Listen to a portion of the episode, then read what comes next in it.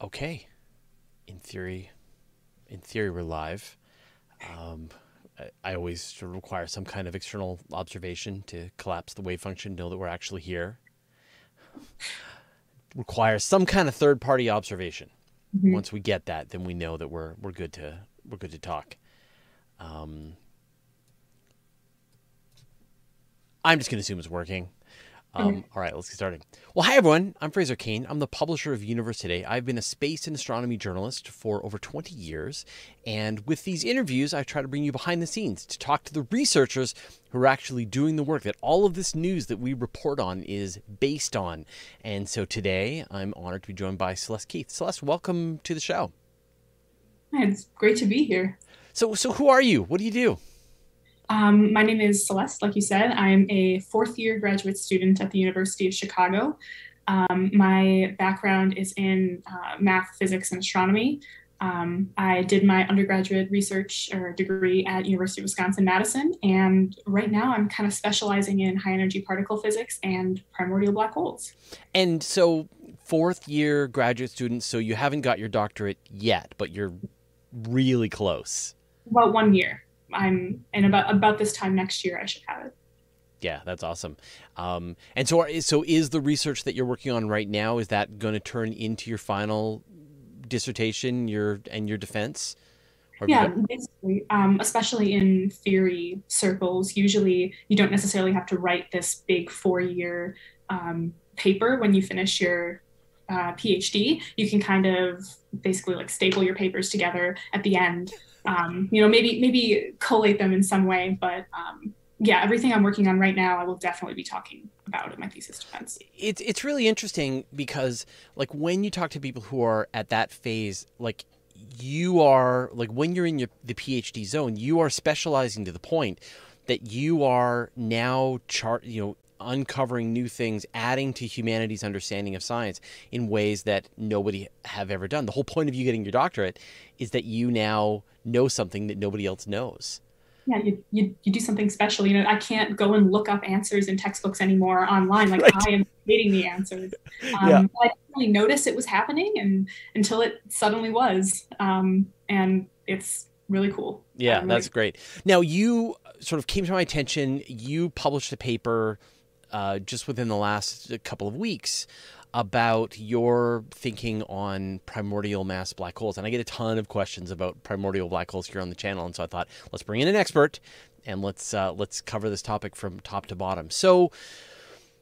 Uh, I'm not going to say what is a black hole because obviously we know what a black hole is. So, what is a primordial black hole?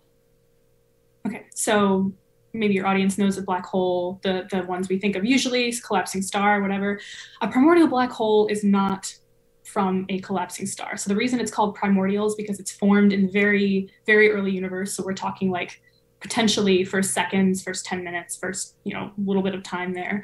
Um, and so that's why it's primordial there early. And um, they aren't necessarily the same mass as you would get from a collapsing star. So primordial black holes have been theorized to possibly be, or people have been searching for primordial black holes that are many, many, many solar masses, uh, down to asteroid mass, which is the ones I'm looking at, all the way down to very small black holes that evaporate in minutes or tens of minutes. Um, and so it's a wide range because primordial black holes can be formed at a wide range of masses. Um, and I guess I should say how we think maybe they're formed. Um, I'm not too in the weeds on how they're formed, but I the, the idea is that there are density fluctuations in the early universe, and some of those get to be so large that light can't escape from them. So it's not from a collapsing star, it's just that this density fluctuation is so big that it forms its own black hole, and that can be many sizes, many different masses, uh, or sizes, I guess is probably a better Yeah. way to say it because they aren't made of, you know, mass the way we think of it. Um, And and so so like just so if I understand this right, like in the early universe, when within the first say as you say ten minutes, when just some of the basic fundamental forces of the universe were still getting their start, Mhm. you the mer- the the universe was this sort of soup of elementary particles, but it's possible that it had overdensities and underdensities to the point that black holes could just form right in place without all that pesky having to have a star, go supernova, all that in between stuff. You just boom, pop, black hole. Exactly. Exactly. It's really nuts, but yes, exactly. And and I guess like can we rule out? I mean, I guess because this theory exists right now, does the math about the early universe tell us anything about how possible these things are? That is a really good question. And the first paper I did on primordial black holes actually did that. They were, we were looking at the time of Big Bang nucleosynthesis. So that's when um, all the, the elements were forming, or at least hydrogen, helium, and a little bit of lithium, because um, I alluded to earlier the black holes evaporate. And if you have too many black holes in that time, if we add in too many into our theories, black holes evaporating are going to produce energetic particles that can blast those nuclei apart. And so it could slow down BBN. We could hmm. have mm. a lot less or a lot fewer um, helium because there's all these energetic particles coming and blasting apart that nuclei. And we know now what the helium fraction is in the universe. So we know how much hydrogen there is, approximately how much helium, how much lithium. And so if you have your theory putting in too many black holes in the early universe, it's going to mess up those ratios. And we know what the ratios are supposed to be. So that puts constraints on these black holes in the early universe. Um, but that would really only be affected by black holes that are small enough to evaporate quickly enough to make energetic particles particles that are energetic enough to blast apart those nuclei. So that puts constraints right. on really, really low mass black holes. And so that would be like that idea of, of Hawking radiation, that they would be appearing and then they would just be evaporating so quickly and they give that blast of gamma radiation that would that would cause uh, damage to their mm-hmm. surroundings and that yeah. that could possibly be detectable in sort of the way the universe unfolded from this point on. But I mean, exactly. the other question that I get a lot is like, why didn't the whole universe just collapse into a black hole?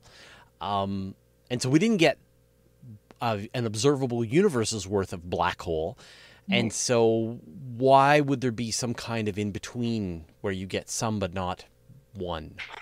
Um, there are. I mean, we can have other massive black holes also, because um, black holes, if you increase the mass of a black hole by a factor of 10, it's going to take 10,000 extra years to evaporate. So that's uh, four orders of magnitude.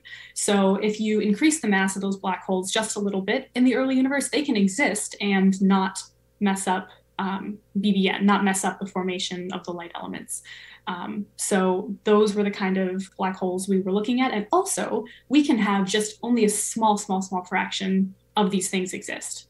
Um, so turning down the number of black holes will prevent some of this damage to the universe or turning up the mass so they aren't evaporating at the same time that all the light elements are trying to form.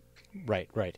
And so okay so so let's say we did have those over densities, under densities, that was able to form this collection of black holes at, at a variety of, of masses. What would the mass distribution of these primordial black holes be like across the universe today that is a good question because it is debated. Um, we a lot of this topic is trying to figure out if primordial black holes one even exist and two what mass range they might be in because they could span the entire mass range. So that's why we need to use many different uh, ideas in order to put constraints on the mass of these black holes. So i was just talking about bbn can put constraints on really really low mass black holes. Um, microlensing can put constraints on black holes, primordial black holes that are between about you know, 10 to the 21, 22 grams and above. Um, the CMB can put constraints on really, really high mass primordial black holes because if those existed, um, we would see them in the CMB because those black holes would be massive enough to actually change the density of the CMB or like the you know the plane of the CMB.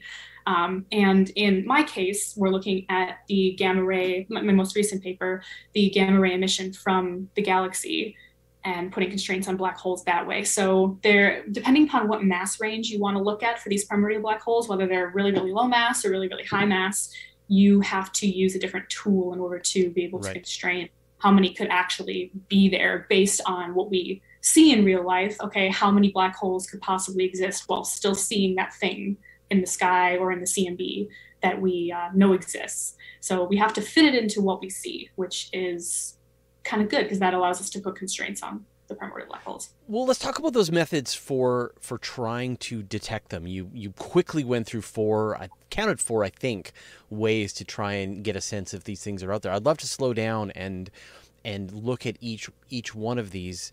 Um, we'll we'll do your research last, and okay. and we'll go with we'll go with the other ones. let's let's talk about this idea of of microlensing. How would how would that work? Okay, so microlensing, um, you might be familiar with lensing. It's kind of the same thing except on a much smaller scale. So if you have a star in the background and a uh, object comes in front of that star, that star's light curve or its brightness will increase by just a little bit and then come back down. And that's called microlensing because it's on a really small scale. It tends to be in our galaxy that we look for these things um, because we can't necessarily resolve a lot of stars from other galaxies. But when we think about it, what could go in front of a star to make it get brighter for a little bit of time and then you know, dimmer, you know, passing in front? And a primordial black hole within that sort of mass range, um, I, th- I, think about like 10 to the 21, 10 to the 22 grams and above could do that. Um, black holes smaller, it's gonna, you're not gonna be able to detect that brightening right. as much, so we can't use it there. Um, and so there have been surveys looking for these this brightening. Um, when I was a junior in college, I worked at Fermilab on a project about microlensing. So that's where I have most of my knowledge from. We were using Dark Energy Survey, DES, to look for microlensing in the DES survey. And I think I would have heard about it if we had some really exciting discovery of some weird object going in front of uh, a star and brightening it for a short amount of time. But I yeah. don't think on that. But that doesn't mean we can rule it out. Really, we just keep pushing down the total amount of black holes there can possibly be. Because um, yeah, we're not trying to say this is impossible. We're just trying to rule out more and more parameter space. Yeah, I mean, I think there have been a couple of detections in in either in the Milky Way or in other galaxies, but not like dark matter explanation levels of primordial black holes. Just that, okay, there are black holes out there with various masses that are passing in front of stars and, and those constraints are still are still coming down. So you've got these these situations where these these rogue black holes, and that's sort of a chilling idea, are roaming about inside the galaxy, left over from the Big Bang, um, moving around, and in theory you're seeing these winks of light as the black holes pass in front. How could we see them in the cosmic microwave background? So now we're talking about black holes that are much more massive than just roaming black holes. So these are probably ooh, stellar mass around. Um, these, and probably even larger, they would be big enough to okay let's let's take a step back the cmb map that as as we see is a map of the densities and overdensities in the early universe. So this is about 380,000 years after the Big Bang. Um, and we can detect one part in 10 to the minus five, or one part in 10 to the five density perturbations, which is really, really precise. That's uh, 100,000, I think. Um, and so if you put a bunch of this extra mass into the universe at the time that the CMB is being formed, and its mass, so it is dense, we might be able to see it in the CMB hmm. because the black holes would create an overdensity where they are. Um, if there were enough of them, if they were massive enough, because again, it's it's hard to rule them completely out, but we can say that oh, oh this experiment says that there can't be more than this many, and this experiment says that there has to be fewer than that and fewer than that. Um, and so when you have black holes that massive, it can actually affect the CMB because the black holes existed at the time that the CMB was being created. Um, and so we can use the CMB to put constraints on the uh, primordial black holes in the universe. But the, I mean, you mentioned like maybe you could see them stellar mass black holes and above, but one of the big mysteries in astronomy right now is how did supermassive black holes form so early after the Big Bang? We see them even in galaxies as they were less than a billion years after the Big Bang, which is kind of surprisingly quickly for these black holes to merge, emerge, merge to get to the size. You would think that a black hole of that kind of mass would be even more detectable in the cosmic microwave right. background or are they almost and, too big to detect? And we don't see. I'm actually quick looked at um, one of the plots, and we're talking 10 to the 5 to 10 to the 10 solar masses um, that get ruled out by the CMB. So, oh, okay. It's they're they're they're quite large. Um, so so yeah. this so that cutoff has already been made. That astronomers have already looked at the CMB and ruled out stuff yes. that is ten to the five, 10 to the ten. So like yes. ten thousand times the mass of the sun to a billion right. times the mass of the sun. You could have a small number of them based on the constraints, but the constraints over there, the CMB really helps us constrain that because you you would see those the effects of those black holes on the CMB because but, they're so massive. But not like the weird, like not the two trillion one mm-hmm. per galaxy that mm-hmm. that we yeah, see out there. Uh, it's a mystery to me. I think it's um, you know how did we get go from solar mass black holes from when stars explode to supermassive black holes at the center of galaxies, which we know exist as well. Um, yeah, I'm not really sure how that happened. They could have been primordial black holes. There's also um, black holes can merge and build up and get more and more massive, so that could have happened as well. Um, but I think it's still kind of a mystery right now. You mentioned a, a, third way, and I actually forget the term you used.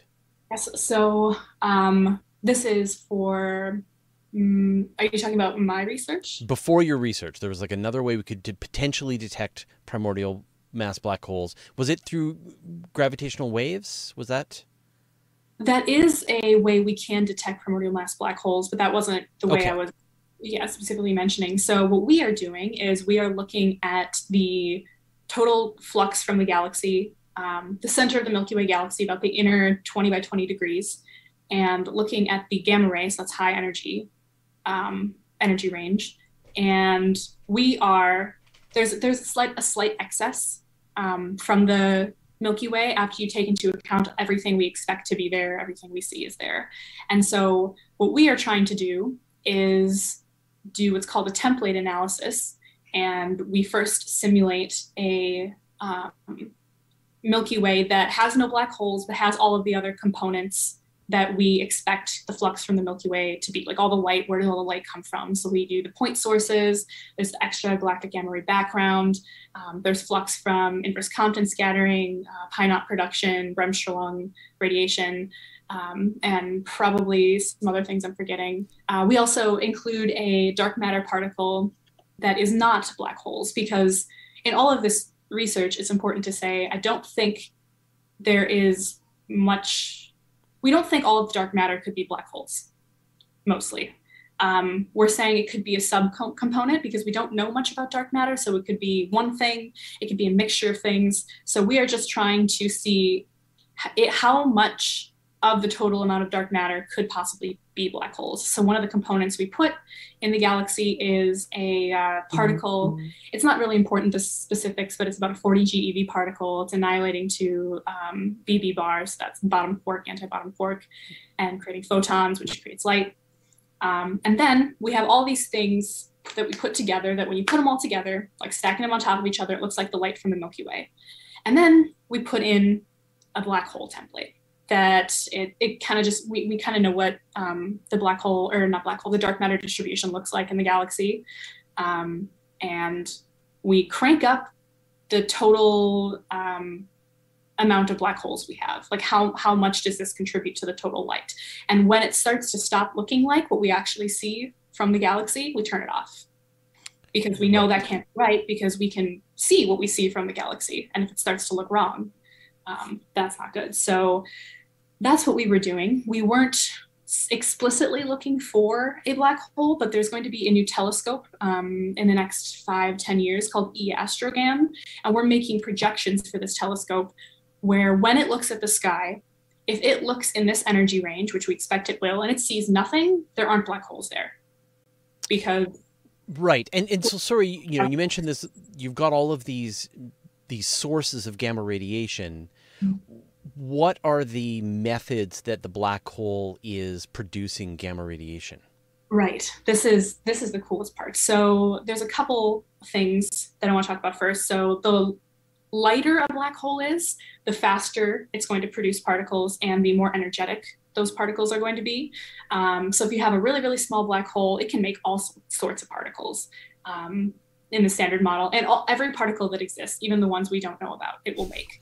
Um, and if you have a super heavy black hole, it really can only make light particles, so photons, neutrinos, electrons, stuff like that. So we're looking at a range between about 1 times 10 to the 15 grams and 1 times 10 to the 17 grams. So this is asteroid mass approximately.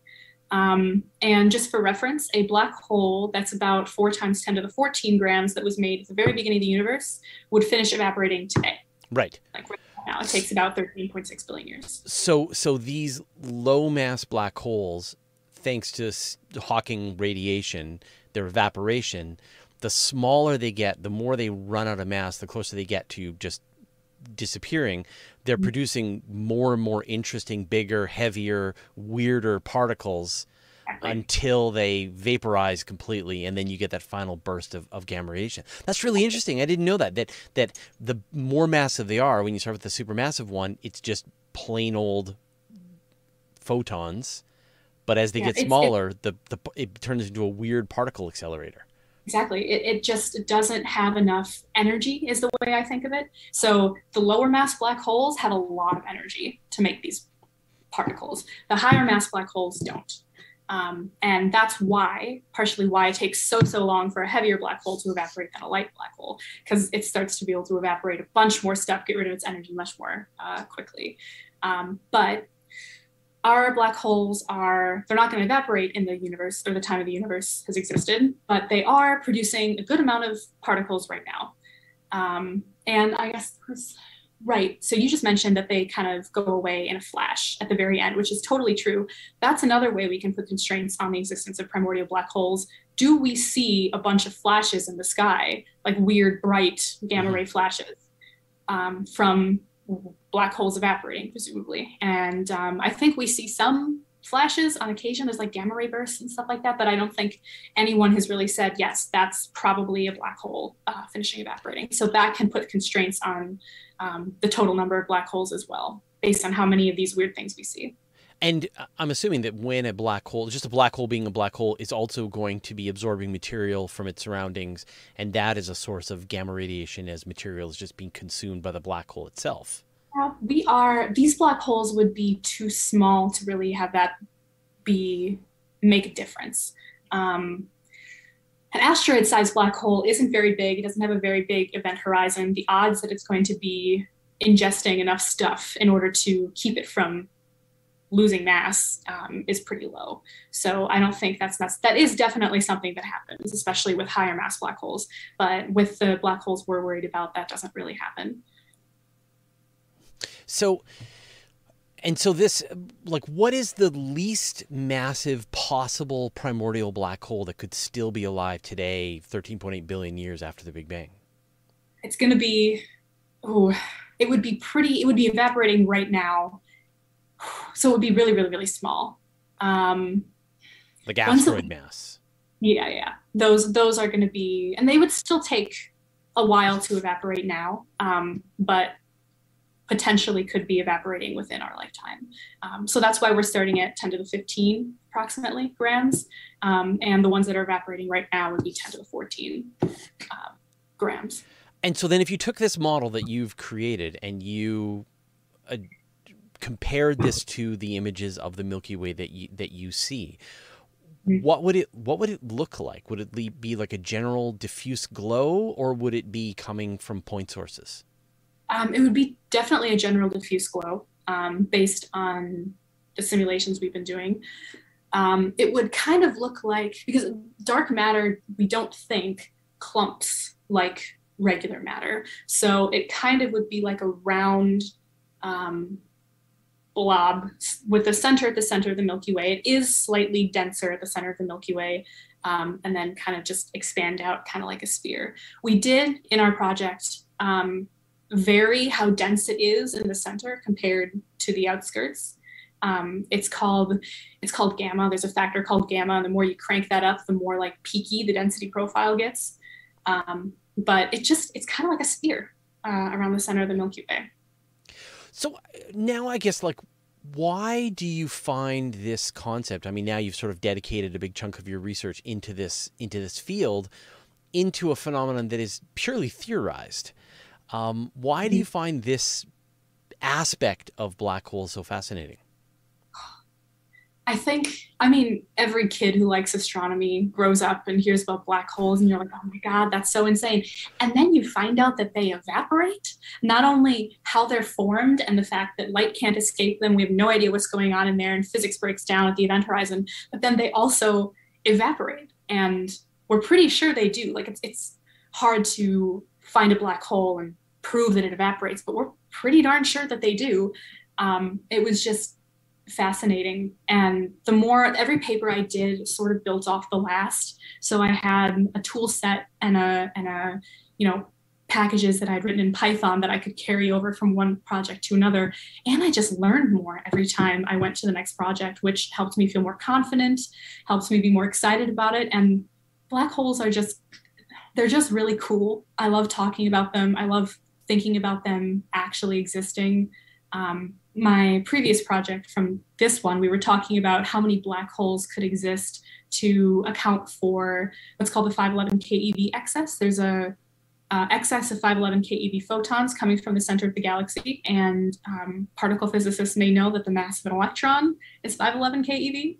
Um, and uh, keV, I, I don't really use grams and kilograms when I talk about masses. Um, it's just a weird particle physics thing that I've had to get used to in the past couple years, but that is the mass of an electron. And when an electron and a positron annihilate, they will produce two 511 keV photons. So we say, hmm, there's an excess of 511 keV photons. Where could those be coming from? Oh, there could be some black holes making uh, positrons because that's antimatter. Uh, we don't need, really need it to make electrons because there are already electrons in the uh, universe or in the galaxy, but it makes positrons that annihilate with electrons. So maybe black holes are making these positrons that can create this 511 keV excess. Um, and yeah, that was quite fun. And the, the crux of that paper was that if uh, in our range that these black holes existed, there could be one in the solar system, which right. is is really fun. And I'm not saying there is.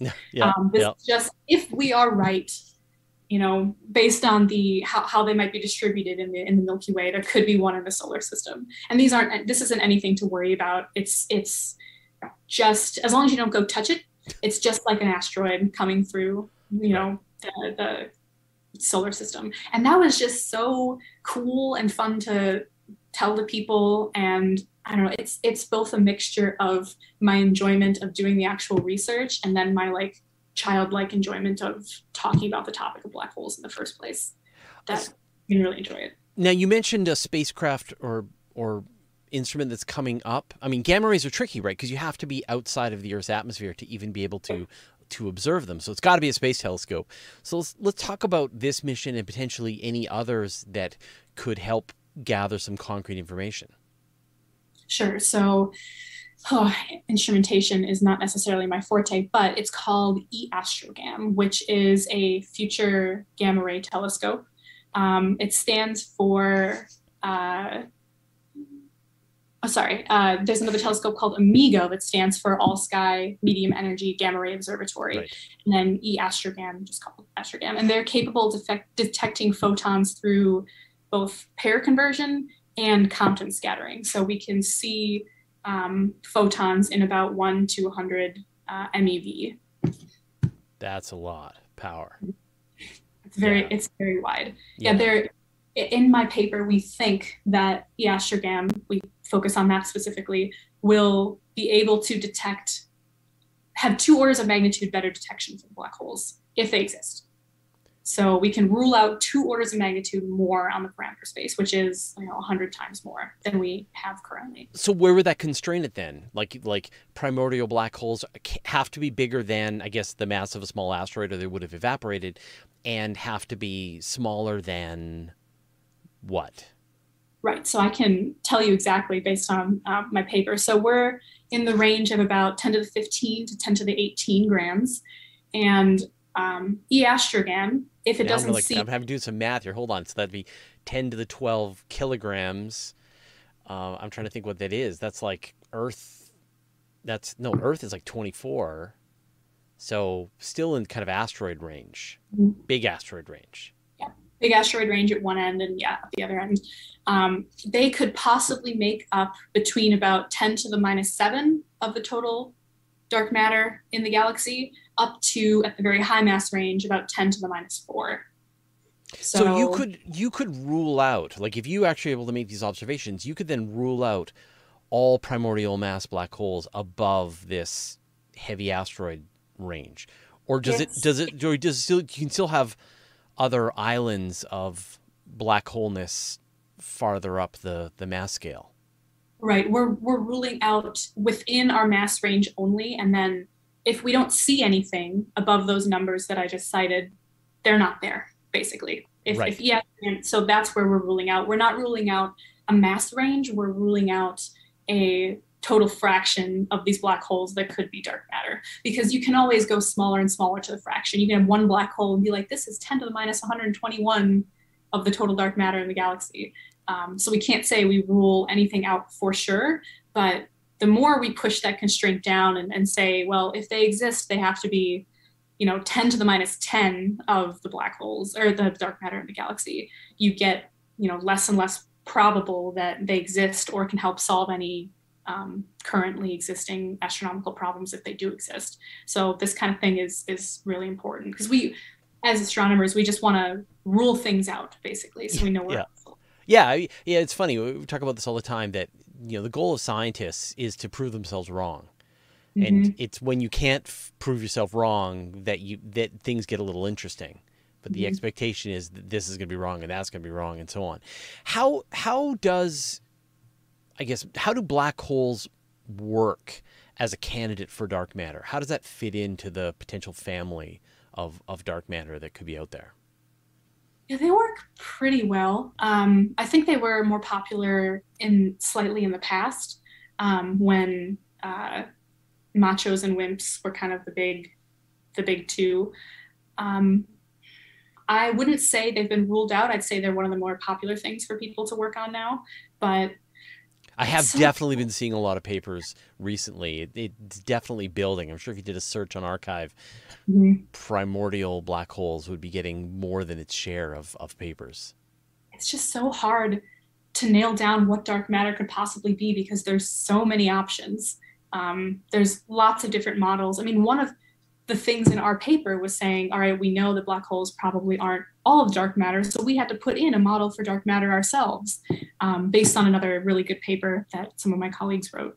But um, there are lots of those, lots of predictions on what it could be. And you know, the more we use, you know, ground-based telescopes or space-based telescopes, and we don't see any weird particles, the more it opens up the field to even more um, extreme and exotic ideas. It's it's um, my my advisor really likes supersymmetry, um, where you can pull out some things that could be dark matter in there. Sterile neutrinos, which are super super light compared to black holes, which are heavy. It's it's a huge field, um, and I don't think you'd ever find a scientist willing to say, "Yep, my idea is correct." Um, I know my advisor likes to give percentages on like how confident he is that this kind of thing will happen. Yeah. Uh, and like I find it really, really interesting, but I would never sit here and tell you, yep, black holes definitely the dark matter in the galaxy. Um, I'm just saying where the black holes can't be the dark matter in the galaxy. But I, I, I feel like that that perspective is the one that is starting to take over. Like now, when I ask people, like, place your bets, what do you think dark matter is? the answer is more like, well, it's probably a bunch of stuff. In the same way that that the missing matter in the universe has turned out to be stars, planets, gas, mm-hmm. Intergalactic gas, mm-hmm. et cetera, et cetera. Like it builds up bit by bit till till you reach this this percentage, and it could very well be that that dark matter. It's not just that it's primordial mass black holes. It's not just that it's WIMPs. It's not just that it's machos. It's actually bit by bit that are all together adding this this missing gravity effect in the universe. And I'm really hoping we'll be able to see something more concrete in the next 10 years, five years until these missions um, go out because we are getting much closer to these these really you know exotic low low abundance um, parts of parameter space and it's just really it's really exciting i'm optimistic that something will come out. And also, primordial black holes, I lots of people acknowledge that they probably exist or something like that probably happened in the early universe. Again, I'm not going to say this definitely happened, but it seems to be just a thing that people kind of accept happened um, mm-hmm. somehow, and we kind of work from there. So it's really only a matter of time, hopefully. Um, they may not make up a ton of the dark matter, but they probably exist in some capacity. At least that's what I think. That's what I think. There was a merger detected by the by LIGO a couple of years back where the two black holes that came together, their pre-merger masses were shouldn't have been able to have been produced naturally. I don't know if you were familiar with that. that Vaguely, remind me what the masses were. Yeah, it was like 65 and I forget exactly, 65 and 85 masses, but neither of them can come from pure like pair instability supernova explosions. Like they had to have had previous mergers beforehand, which is kind of like a weird chain mm-hmm. of events to get you to this this merger. But a primordial mass black hole explains it perfectly because exactly. you just you can have you can have any mass you like starting from the universe. That would be a lot of mergers, and then those merged black holes would have to find each other. So it seems rather unlikely, rather than just two primordial black holes. Um, that that is also really exciting to me, and that's definitely a lot heavier with black holes than what I'm working with, but there's no reason to believe if primordial black holes exist at you know 65 solar masses that they don't also exist at you know a tenth of a solar mass or or you know much much smaller. So yeah i think it's it's exciting. It's just the distribution of how many of these things actually exist is uh, also pretty interesting to me. Like how many are low mass how many are medium mass how many of these high mass ones now you mentioned that you are sort of preparing your your math for existing spacecraft. They're going to be coming out in the next couple of years that you can then when it makes their observations you can check against your eh, predictions and, and find out but mm-hmm. if you had a blank check and were able to design a mission that could get an answer to this question what would what do you think would give us sort of the best the most effective results I think the quickest and maybe the easiest to see would be black holes evaporating um, right now because it would just be so bright. Um, and if they exist, I mean, if black holes exist in the mass range I'm talking about, they also have to exist in the mm-hmm. lower mass mm-hmm. range, whether or not they do now or will in the future, because the black holes in our mass range exist and they will evaporate down to the smaller ones. So I would want a telescope that is really good at detecting those final flashes before the black hole evaporates completely. Um, would would it have a that, signature that was different? For, like, it would, would, it be, be, really obvious that it was that it, that it was this final burst of Hawking radiation? Yeah, it would be very very bright. Um, not just from photons, but from every particle that existed. And then those those particles that it's making that aren't necessarily photons would be interacting with the interstellar medium, creating other photons because photons is what we can see.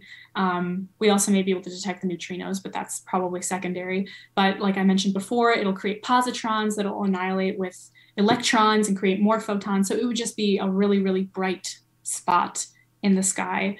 And I would expect we might even be able to see it in the Milky Way. Um, that but, so that would be most exciting for me. But we have like telescopes like Swift. We have a, we have a few gamma ray telescopes capable of detecting mm-hmm.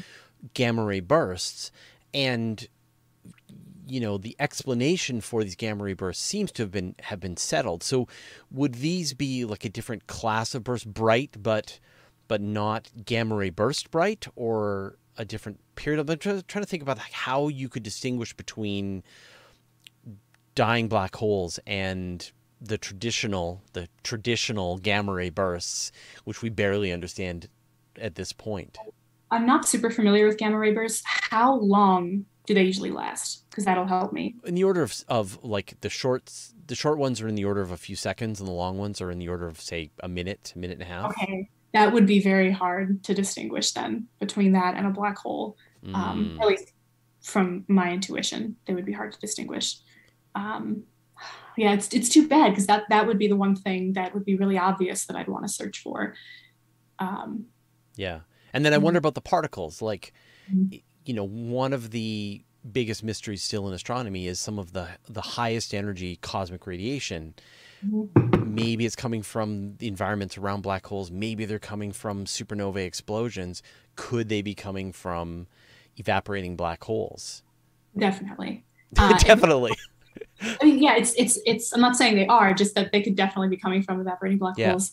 Um, I would be cu- curious to know, kind of jogging my thoughts now, how many we see, because we could also maybe use that if if we can say they may come from black holes. If we can use that to also put constraints on evaporating black holes, because if we say oh, these super uh, high energetic particles are coming from evaporating black holes, we would a- approximately know their mass because they have to be at a certain mass in order to make particles that energetic.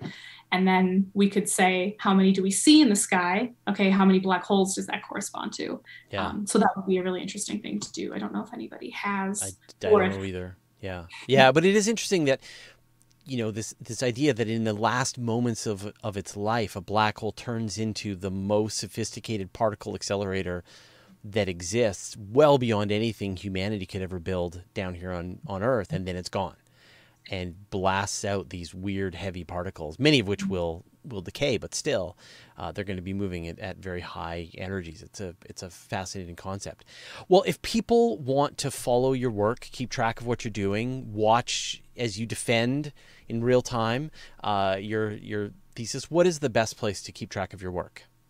Oh, um, I don't have a lot of social media, but I arXiv. arXiv. yeah. Um, I am expecting to kind of continue with the structure that I've been doing in my previous paper to look at TeV halos around pulsars is my next project. Nobody scooped me. Um, and yeah just just on arXiv, follow if if you're interested in reading papers on arXiv because i know papers can be really dense like um, just kind of hard to read hard to get through but if you're interested in that you know follow the different subfields that you're interested in and yeah keep an eye out for my next one Fantastic. Uh, well, uh, good luck with your getting your doctorate, and uh, and congrats on on the series of papers so far. And if you do detect a primordial mass black hole, please let me know. Okay. Thank you so much. All right. Take care. Good luck with your research. Thank you. This was fun.